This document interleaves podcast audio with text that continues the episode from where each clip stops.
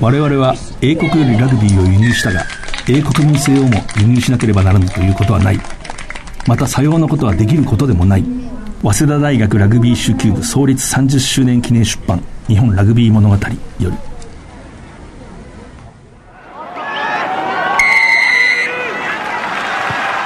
藤島大の楕円球に見る夢。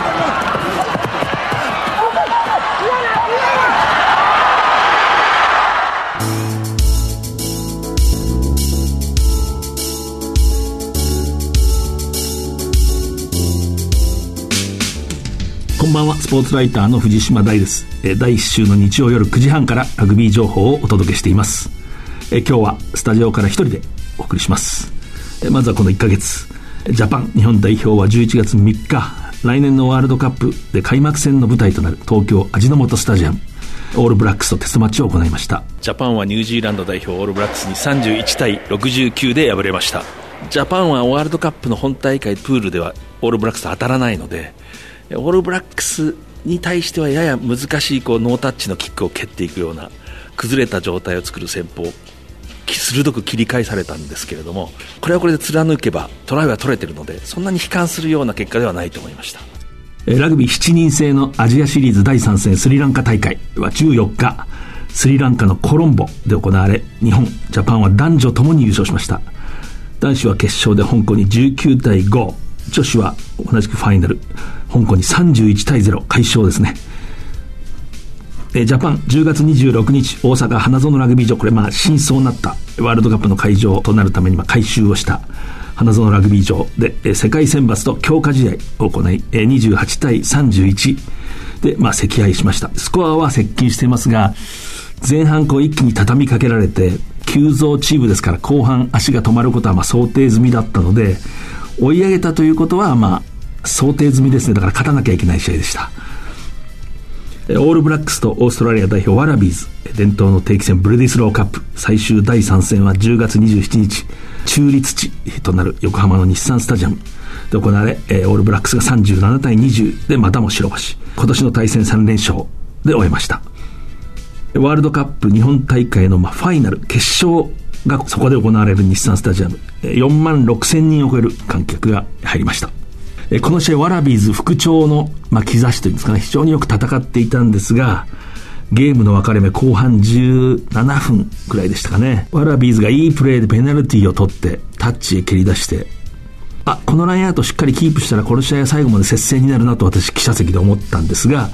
ノットストレート。あ、これで最後、またオールブラックスがバンと突き放すなと私は思ったんですが、それ以上にオールブラックスはその次のスクラムからあっという間にトライを取って、まさにゲームを決めました。えー、現在東京の品川でラグビー写真家たちの作品を展示する写真展ラグビーワールドカップ2019への奇跡写真家たちが見つめる日本代表が開かれています11月29日までキャノンオープンギャラリー2で開催されています藤島大の楕円球に見る夢この番組はラグビー女子日本代表を応援する西南商事の提供でお送りします。改めまして、スポーツライターの藤島大です。今日は一人で、主に季節もある。それからまあ、早稲田大学ラグビー部がこの11月100周年を迎えるということで、総部から。そういうことを踏まえて、大学ラグビーのまあ歴史というんですかね、それについて話したいと今考えています。なんとなく。で、その前に、えジャパン、11月はまあ、いわゆるテストマッチの月なんですけれども、今度17日ですね、ロンドンのトゥイッケナムスタジアム。本当にラグビーの、まあ、一つの中心の競技場ですけれども、そこでイングランド代表と、まあ、ぶつかります。その後24日にはグロスターでロシア代表と戦う。イングランド代表戦、まあ注目をされているのはもちろん、イングランドを率いるのがかつてのジャパンヘッドコーチ、エディ・ジョーンズさんだということですけれども、まあ、ゲームのまあ予測としては、イングランド有利はこれ間違いないですね。まあ、地元であるということ。そしてまあ、イングランド今本当にオールブラックス南アフリカと匹敵する身体能力というのは個々のまあ、強さ、大きさ、能力を持っています。そしてまあ、ロンドンには富が集まるということで非常に資金力もある。そういう意味ではまあ、世界最高クラスの相手ですね。エディ・ジョーンズさん、まあ、イングランド代表の監督について、最初まあ破竹の勢いで勝ち進んで、まあまさに飛ぶ鳥落とす勢い。このところぐっと失速をして、もうこの北半球でいう夏ですね。南アフリカとのテストマッチ、あれ最後負けてたら、もしかしたら解任かというのはもうロンドンの新聞中心に非常にまあ報じられていました。この間ある、え日本の新聞記者に聞いたんですけどエディ・ジョンズさんと割と最近話をしたら、日本の新聞記者なんて赤ん坊のようなもんだって言ってたらしいですね。もうロンドンの、まあ、名うての新聞のラグビー記者たちの追及はもう常に厳しくて、戦いは続いてると。2時間ぐらいずっと質問すると。日本の会見なんて5分で終わるんだって、ロンドンの新聞にそう語ってましたけれども、イギリスの新聞に。しかし、英国の記者たちは、だってイングランドの監督だから仕方がないじゃないかっていうらしいですね。この辺も面白いです。まあ、後人中の後人ということでしょうね。関東大学対抗戦11月4日、今、秩父宮ラグビー場で試合が終わったところです。明治大学、慶応義塾大学の試合は28対24で慶応が勝ちました。明治がややその前半、安易なミスをしたり、こう何か歯車が噛み合わず、後半追い上げた、突き放しかけたんですけれども、慶応にそこで粘られて、最後ちょっと痛い、まあ、微妙な判定でしたけれども、反則があり、ゴール前、モールを止めたかと思ったら、まあ、モールをパイルアップにはならず、慶応ボールのスクラムになって、押したスクラムの、まあ、裏を取られて、最後、トライを許しました。続く帝京大学、早稲田大学、今季早稲田が力をつけてきたということで、ファンも相当期待して全国から集まってましたけれども、45対28、前半4トライを挙げた帝京が、まあ、先に勝負を決めてしまった、早稲田よく追い上げたんですけれども、攻撃力があったんですけれども、反則が、帝京が2つ、早稲田が10、ここがもう最大の焦点です。え今日私は手元に古い古い本を、まあ、一冊持ってきました。日本ラグビー物語、表紙に、早稲田大学体育会ラグビー集球部創立30周年記念出版とあります。奥付けを見ると、昭和24年9月15日印刷、同9月20日、え発行となっております。出版社は体育日本社、体育日本社っていうんですかね。まあ、この本、日本ラグビー物語、日本のラグビー史についてという体裁なんですけども、この、その主体が、早稲田の、まあ、30周年を記念して、早稲田の人が書いているので、基本は早稲田中心のストーリーなんですけども、そこに、まあ、同時代のラグビーがこう非常に細かく書かれていて、戦前の特に、ラグビーを知る上で非常に貴重な文献ですね、これ。で、まあ、この11月、早稲田大学ラグビー部が100周年を迎えるということで、ちょっとまずその辺から話をしたいんですけれども、早稲田のラグビー部を作った人たちっていうのは同志社と慶応の人だったんですね、これ。というのは、その当時の学生で言うと、いわゆる同志社の普通部、まあ、当時の中学、あるいは慶応の普通部、そういうところを出た人たちが、大学が早稲田に入るという例があったようですね。で、その彼らが、いわゆる今の早稲田戸塚の下宿の館っていうんですかね、下宿所に、まあ、集っていて、一つラグビーやろうじゃないかと。いうことになるわけです。というのは、同志社、慶応では、すでにラグビーが行われていたと。で、早稲田ではまだ行われていなかったと。そこでまあ、やってみようということになるわけです。これがまあ、興味深いんです。その早稲田の初代キャプテン、まあ、正式な創部っていうのは、大正7年、1918年なんですけれども、まあ、その前の年ぐらいからこう活動が始まっている。初代キャプテン、井上誠意さんという、まあ、同志社中学を出た人です。この人が、この人ちなみに後に宣伝の世界にこう進んで、あのカルピスの水玉模様を発案したという人ですね。それ私、数年前、日比野博さん、かつてジャパンの監督をされた、早稲田の監督もされた、早稲田の教授でもあった、に今連れられてといいますかね、その親族の方を訪ねていろいろ話を聞いたんですけれども、井上誠意はカルピスの水玉模様を、まあ自分で書いたんではないですけど、発案をしたと。あの発案の、まあ、中核にあったということでしたね。余談ですね。井上さんら数人がですね、まあ、燃えたわけですね。燃えて燃えても燃えたわけです。歴史の事実なんですけれども、部員が必要だっていうんで、虎の肉を、虎肉の試食会をするというのを学内にこう紙で貼り出して、ラグビー部の勧誘をすると。これ本当の虎の肉だったんですね。その井上さんという人のまあ親族が、当時虎大臣と言われてた、ある、まあ、政治家の、この本の記述をそのまま読みますと、朝鮮の虎狩りに随行して、その肉を持ち帰って、その井上誠意さん、井上にも土産で分けたものを苦肉の策に活用したと。高田の馬場へ出る道のある桜肉、まあ、馬肉屋さんですね。だったと、会場は。ですから、ま、まさにこう、虎肉とはちょっとそこに混ぜてあると、えー、いうことだったらしいです。で、次の文章が私好きですね。虎肉で釣られて入部した部員が誰であったかは明らかでない。これいいですね、この文章。まあ、こういうふうにしてなんとか15人を集めて発足するんですね。で、やはりその先達の慶応義塾。その時はもちろん実力は全く違うわけですけれども、非常に喜んだという記述もあります。東京にただの一つも相手もない寂しさから、えようやく脱し得た喜び、さぞかし大きかったことだろうと想像されるとこう書いてありますね。で、まあ、ここから、早稲田のラグビー部とその、いわばこの時は後を追いかけたわけですけれども、慶応同志社の、猛然とこう前へ進んでいくと。いつかもお話したかもしれませんけど、私、こう、非常に好きな言葉なんで、しょっちゅうこう、いろんなところで話して、書いたりしてるんですけども、これ、後のあの名監督、大西哲之助さんがよく言ってたんですけれども、クラブのその性格というのは一番最初の人間たちが決めるんだと。一番最初に集まって、こう、始めようって言った人間がおとなしかったらおとなしいチームになるし、激しい性格で負けず嫌いだったら、まあ、勝利を猛然と目指すチームになるんだと。で、早稲田の最初の人たちがたまたまそういう性格だったんだと。ことですね。その一つの、まあ、なんていうか、証明というんですかね。1927年ですね、昭和2年。早稲田のラグビーはオーストラリアへ勝手に遠征するんですね。自分たちでお金集めて、船に乗って。当時としてはまあ無謀破格。学生が中心となって OB が協力をして新聞社やまあ船便の会社ですね。そういうところに話をつけて、いわばスポンサーシップを募ったり、で、慶応の先輩たちも協力をしたと。壮行会を開いてくれたという記述がありますね。で、そうやって遠征するわけです。で、これによって全くその未知の世界だった世界の先進国のラグビーをまあ見て帰ってくる。対戦相手こう手元にあるんですけど、ビクトリア19対57。シドニー、メルボルン両大学連合チーム12対35、ニューサウスウェールズ6対31、メトロポリタンクラブ22対33、最終戦シドニー大学3対17と、まあ5戦全敗なんですけれども、ニューサウスウェールズはレスト、まあ要するにオーストラリア本国からそういうこう、便りが出発前に来るんですけども、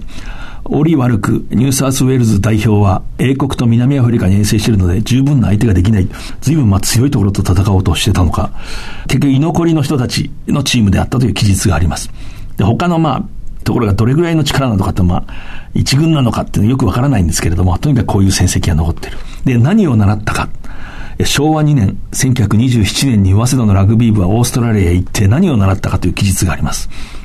いろいろあると、しかし、技術上で新しく習得したことは、スリークォーターラインをゴロのキックで抜く。フォワード、フォワーズって書いてありますけどね。フォワーズのバックアップ、ディフェンスでカバーをしたり、バックスの裏をこう抑えていくようなプレーでしょうね。ですから、まあ、フォロー、攻撃でも同じようにブレイクアップしてオープンプレーを参加していく。オーストラリアは、スクラムが解けると、セカンドローや、まあ、ロックですね、セカンドローやフッカーでも、スリークォーターと格別異なったプレイヤーではなく、パッシング、当時ね、パスをパスって書くんですね。パッシングの列の中にも堂々加わるべきと。まあそういうことをまあ学んだと。ただ、やっぱりこう先達の人たちが鋭いのはね、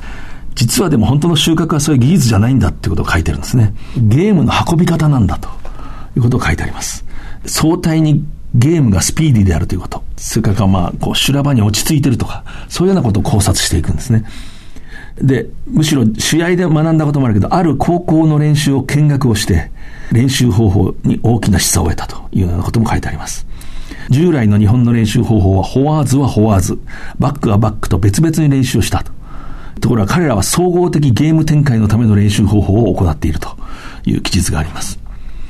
えまあ、あまり細かく言ってもあれなんですけど、こういうようにも非常に最初からこう、慶応に勝つんだということでね、猛然とこうやっていくわけですね。で、これもう一つこう面白い記述、今ちょっとページをくるんで待ってくださいね。えー、80ページ。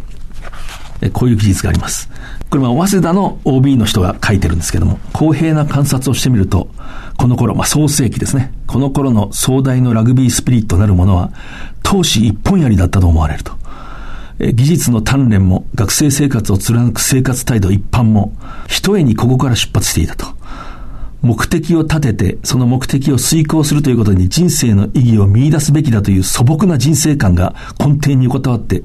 これが基本となってラグビーも行われていた。だからラグビーにあっては勝つということが目的視され、その目的のために一切の力を集中するという生き方が指導精神であったと。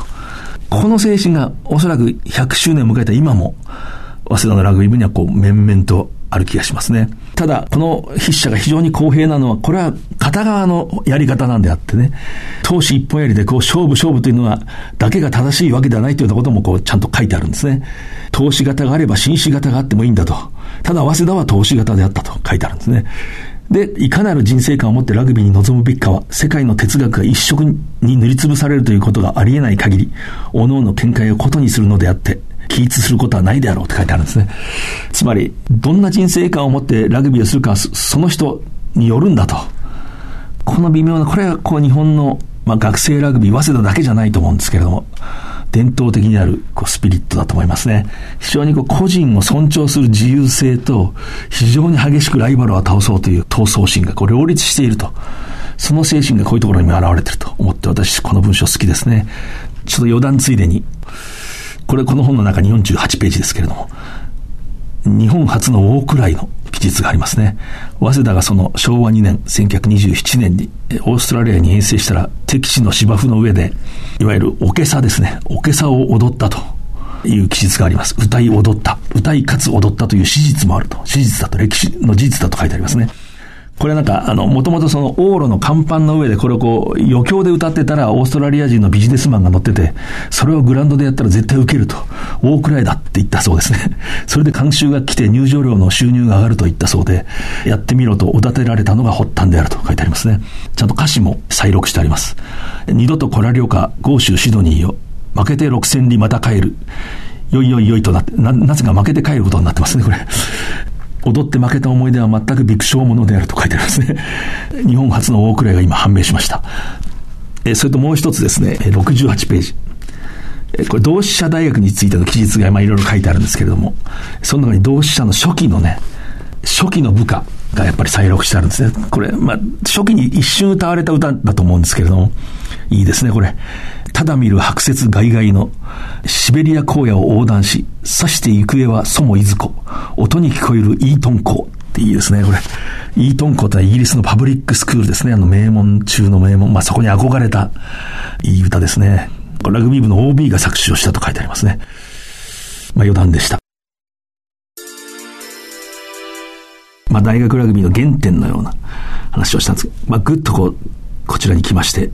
大学ラグビーがまあ佳境に入っていくということもあります。大学ラグビーと何かということをもう少しこう話したいと思います。えー、私10月28日、いいゲームを見ました。会場は東京工業大学グランド、関東大学リーグ戦3部の試合でしたね。東京工業大学と防衛大学、それから首都大学東京と国際武道大学。前からちょっとこの辺りの試合見たいなと思ってチャンスがあったんで見ました。東工大、いわゆる東京工業大学、防衛大学に敗れましたけれども、非常にこう、知人からも果敢にボールをこう展開して、タックルも激しくて、セットプレーも集中力があって、いいチームでしたね。4番ロック、東ヶ崎礼二、189センチ。水戸一高で野球部だったそうですけどもね、いい選手いましたね。13番、早船っていうセンター、よかったですね。2年生ですかね。そしてまあ、結果として防衛大学がつこの防衛大学がまた、ラグビーの一つのあり方、東工大の工夫をしたり、投手をみなぎらせて集中力があって、どんどんボールを動かす。そこにもこう、あるインテリジェンスを感じたんですけれども、防衛大学のラグビーにも、愚直なようなスタイルなんですね。こう、反則を待ってタッチへ蹴ってモールを押すっていうのが一つの基本で、展開するときは敵陣に入ってから絶対ミスをしない距離のパスで、必ず強い人間だけがボールを持ってこう前へ出ていくと。シンプルなんですけど、そのシンプルなスタイルに徹するところにあり知性を感じましたね。面白い、いい試合でしたね。東京工業大学の前線も誰かが語るべきですね、これ。で、まあ、首都大学東京その後、昇格したチームですけども、3部に。なんていうかもう生き生きとしていて、のびのびと戦って、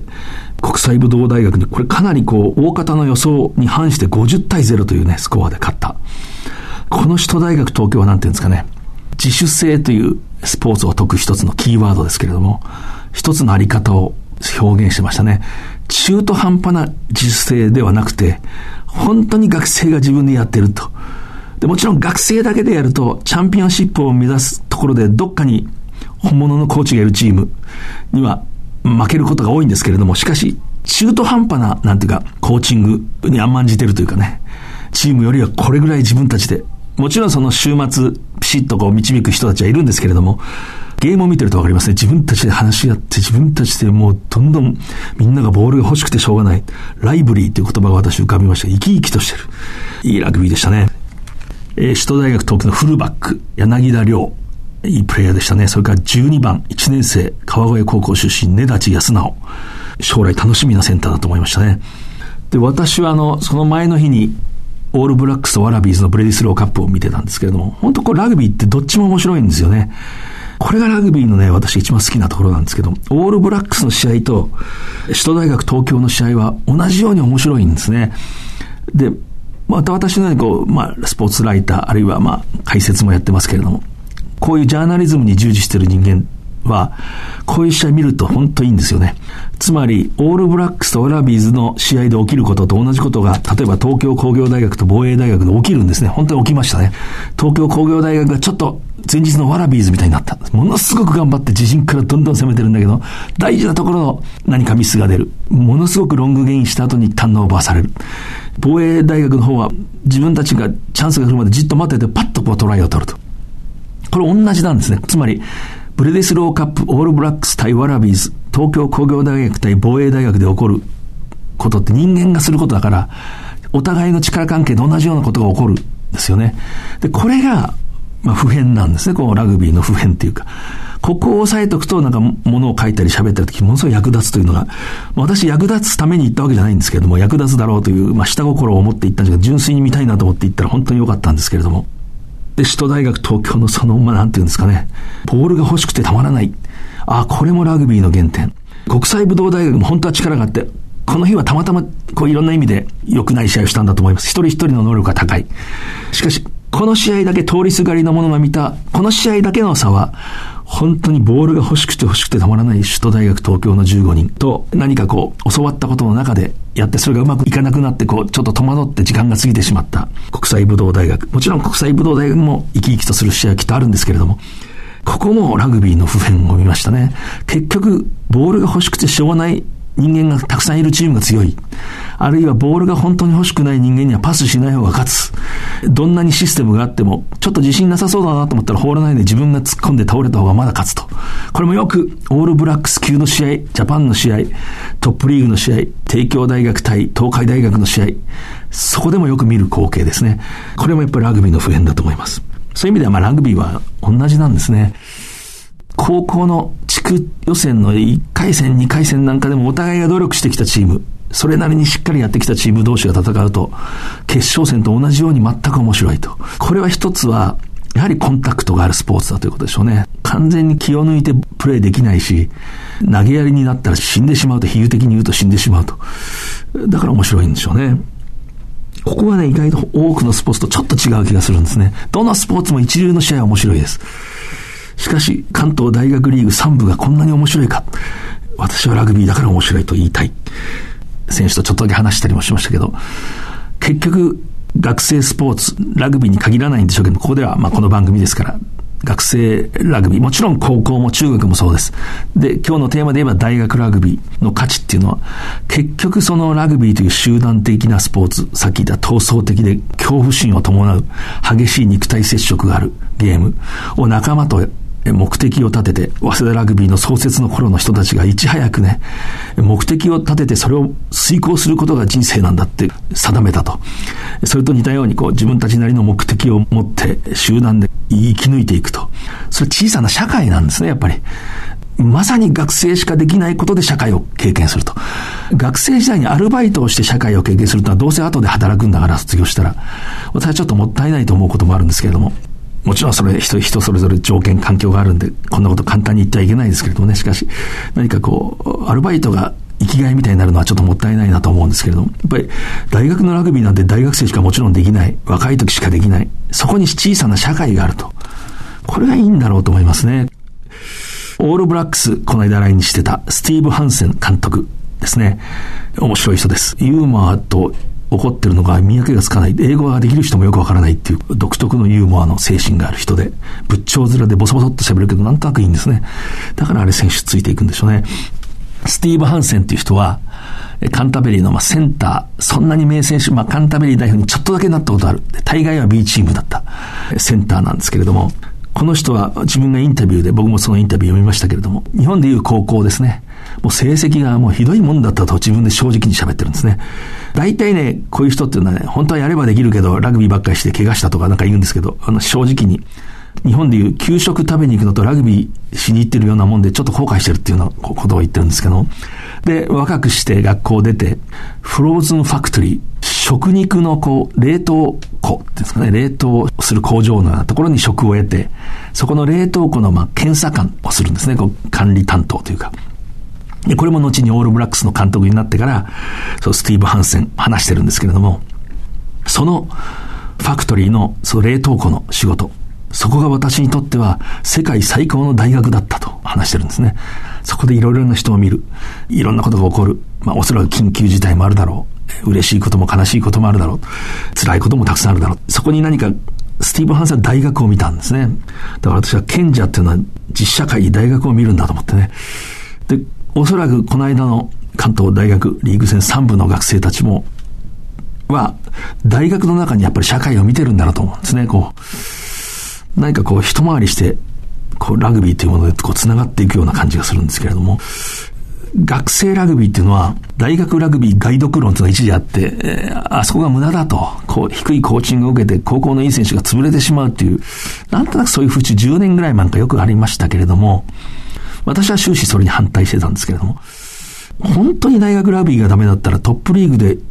入団1年目であんなに活躍しないと私は思うんですよね。しかも優勝してる帝京大学だけじゃなくて、いろんな大学の選手が割とすぐ戦力になる。しっかりしたプレーをする。それはやっぱりそのラグビーというものが技術と体力だけでは成立してないということだと思うんですよね。さっき言った未熟なりに小さな社会でリーダーになったり、最初はフォロワーだったけどそこで力を磨いたら4年の時はリーダーになっていくと。そこに様々な人間がいると。いうことが大事なんだろうと思いますね。私先日あのヤマハの五郎丸歩という選手とシグネチャーという雑誌の仕事で大学ラグビーを語ってもらったんですけれども、まあ、まだそれ雑誌が出ていないんでここで内容を明かすわけにはいかないんですけれども、やはり彼もそういうことを語ってましたね。あの、世界のプロを知ってる、海外でもプレーした人間が、やはり大学ラグビーというのは自分にとって非常に大事なものであったというようなことを喋ってましたね。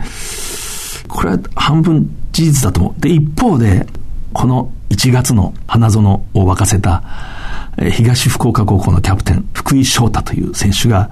高校のトップクラスのナンバー8、バックロー、まあ、フランカー、ウィングもこなしましたけれどもね、あらゆる、こう、エイジレベルの代表に選ばれるような逸材が、大学に行かずに最初からパナソニックにプロ契約で入ったと。で、これはこれで、ここの方がやっぱり伸びたという例になる可能性ももちろんあります。これこれから証明されていく。まだその例がほとんどないので、片側は証明されてると思います。大学に行ったからってダメになるわけではないってことは証明されてると思う。だけど、行かなかったらもっと良くなるということがもしかしたらこの福井翔太によって証明されるかもしれない。非常に楽しみですね。で、この間ちょっと試合後に立ち話というかそういう囲んでインタビューしたんですけれども、プロっていうのはまあ時間が余りますよね。要するに高校出たての若者がプロとして練習をしたら全く見知らぬ土地のこう部屋に住んで、えー、そこへ帰っていくと。その時間の使い方難しくないですか？って聞いたら、英語の勉強してますからって言ってましたね。え、家庭教師をつけて、いや、独学ですと。単語を中心にその英語の教本を読みまくってるって言ってましたね。で、その時ふと考えたんですが、大学のラグビー部員で語学力向上のために古軍奮闘してる人間が何人いるだろうかと思ったら、これはこれでちょっと面白いなと思いましたけれども、これはまだ証明されてません。ただもう一つその、日本の大学ラグビーを考える時の一つのキーワードが、発育っていうんですかね、こう骨格とか体格の問題、それから社会の問題ですね。日本人はなんかこう20代後半ぐらいに体ができていく。で、例えばサモア系の選手なんか10代の終わりぐらいからもうものすごいがっちりしてると。ヨーロッパ系の選手はまたちょっとその中間ぐらいのようなイメージがあるんですけれども、やっぱそれぞれ違うし、あまり若い時にバンと放り込まれたら必ずそれがその選手にとっていいのかっていうのもまたわからないと思いますね。もう一つは日本のまあ社会やはり圧倒的に他国との比較で言えば大学進学率が高いと。そういう社会性を無視してやっぱりスポーツを考えることもなかなか難しくて、これは総合的に考えることだと思いますね。で、これまあ私の自分のことなんですけども、最近初めて小説を書いて、それが今書店に並んでるんですけども、集英社文庫で北風という、なんとなく1980年代の前半から真ん中ぐらい、70年代の一番最後からぐらいの、まあ私もそのあたりにいた、早稲田大学ラグビー部で起きたこと、私が見たこと、覚えていること、一つ一つ実は本当にこう、ほぼ見たことなんですけれども、まあ登場人物はみんな創作なんですけれども、あるいは相手とのスコアだとか、対戦相手との、そういうことはまあ創作なんです。まあそれを書いたんですけれども、まあそれはいいんですけれども、それを書きながら昔のことを思い出して、当時の早稲田のラグビーってもピリピリしてて、緊張という言葉がしょっちゅう、走ってる時みんな意識意識って先輩が意識意識って言いながら走るんですよね。あれが入ったすぐはかっこいいなと思ったけど、そのうち自分の意識が朦朧としてきてこう、わかんなくなるんですけど、非常に厳しかった。ピリピリしてた。でも、何かこう、リベラルっていうんですかね、こう、自由性があるんですね。こう、あんまり、もちろん暴力はないし、使用を言いつけることもないし、公共部分の清掃、あの、物質とグランドは1年生がやってましたけど、寮に関しては、もうキャプテンも全く平等に仕事をするし、しかしグランドはなんかもうおかしなような反復、めちゃくちゃ走らされて、ラグビーにいるにも非常に合理的で、科学的で、よく相手を分析して、で、私の結論は、実にまともな人たちがまともでない練習をしてたなと 思ったんですよね。まあ、まともでないってあの理論としてはまともなんですけども、その、なんていう激しさですね。激しさと量、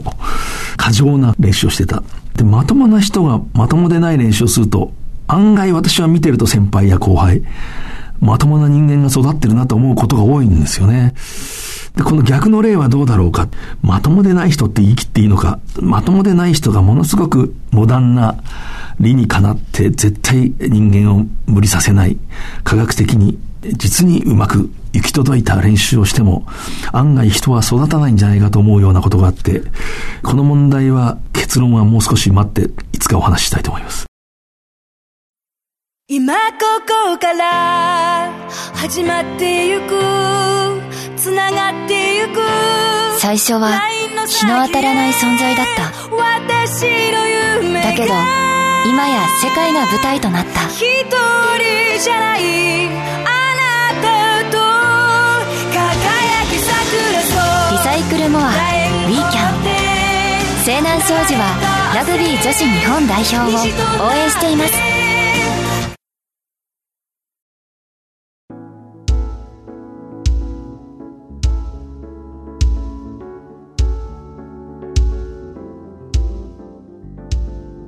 我々は英国よりラグビーを輸入したが、英国民性をも輸入しなければならぬということはない。また、さようなことはできることでもない。英国民性とね、イギリスの国民性。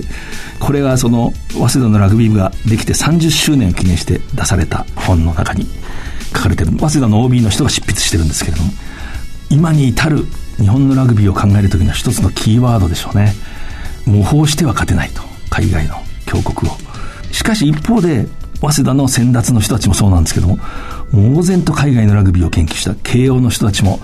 ニュージーランドのラグビーの本を入手して、ページをちぎって、部員が手分けして帰省した時にこう訳したと。いう文献も残ってますけども、そうやってものすごく研究をしたと。しかしそれを、早稲田も慶応も明治もみんなそのままはしなかったんですね。そして独自のものを築き上げていった。これはね、今でも大切な精神だと思いますね。次回は12月2日夜9時半からです。それでは藤島大でした。藤島大の楕円球に見る夢。この番組はラグビー女子日本代表を応援する西南商事の提供でお送りしました。最後に藤島大ファン待望の精神小説発売を記念してプレゼントのお知らせです。集英社文庫北風小説早稲田大学ラグビー部をお聞きのリスナーから抽選で3名様にプレゼントいたします。ご希望の方は番組のサイトからお申し込みください。11月15日締め切りです。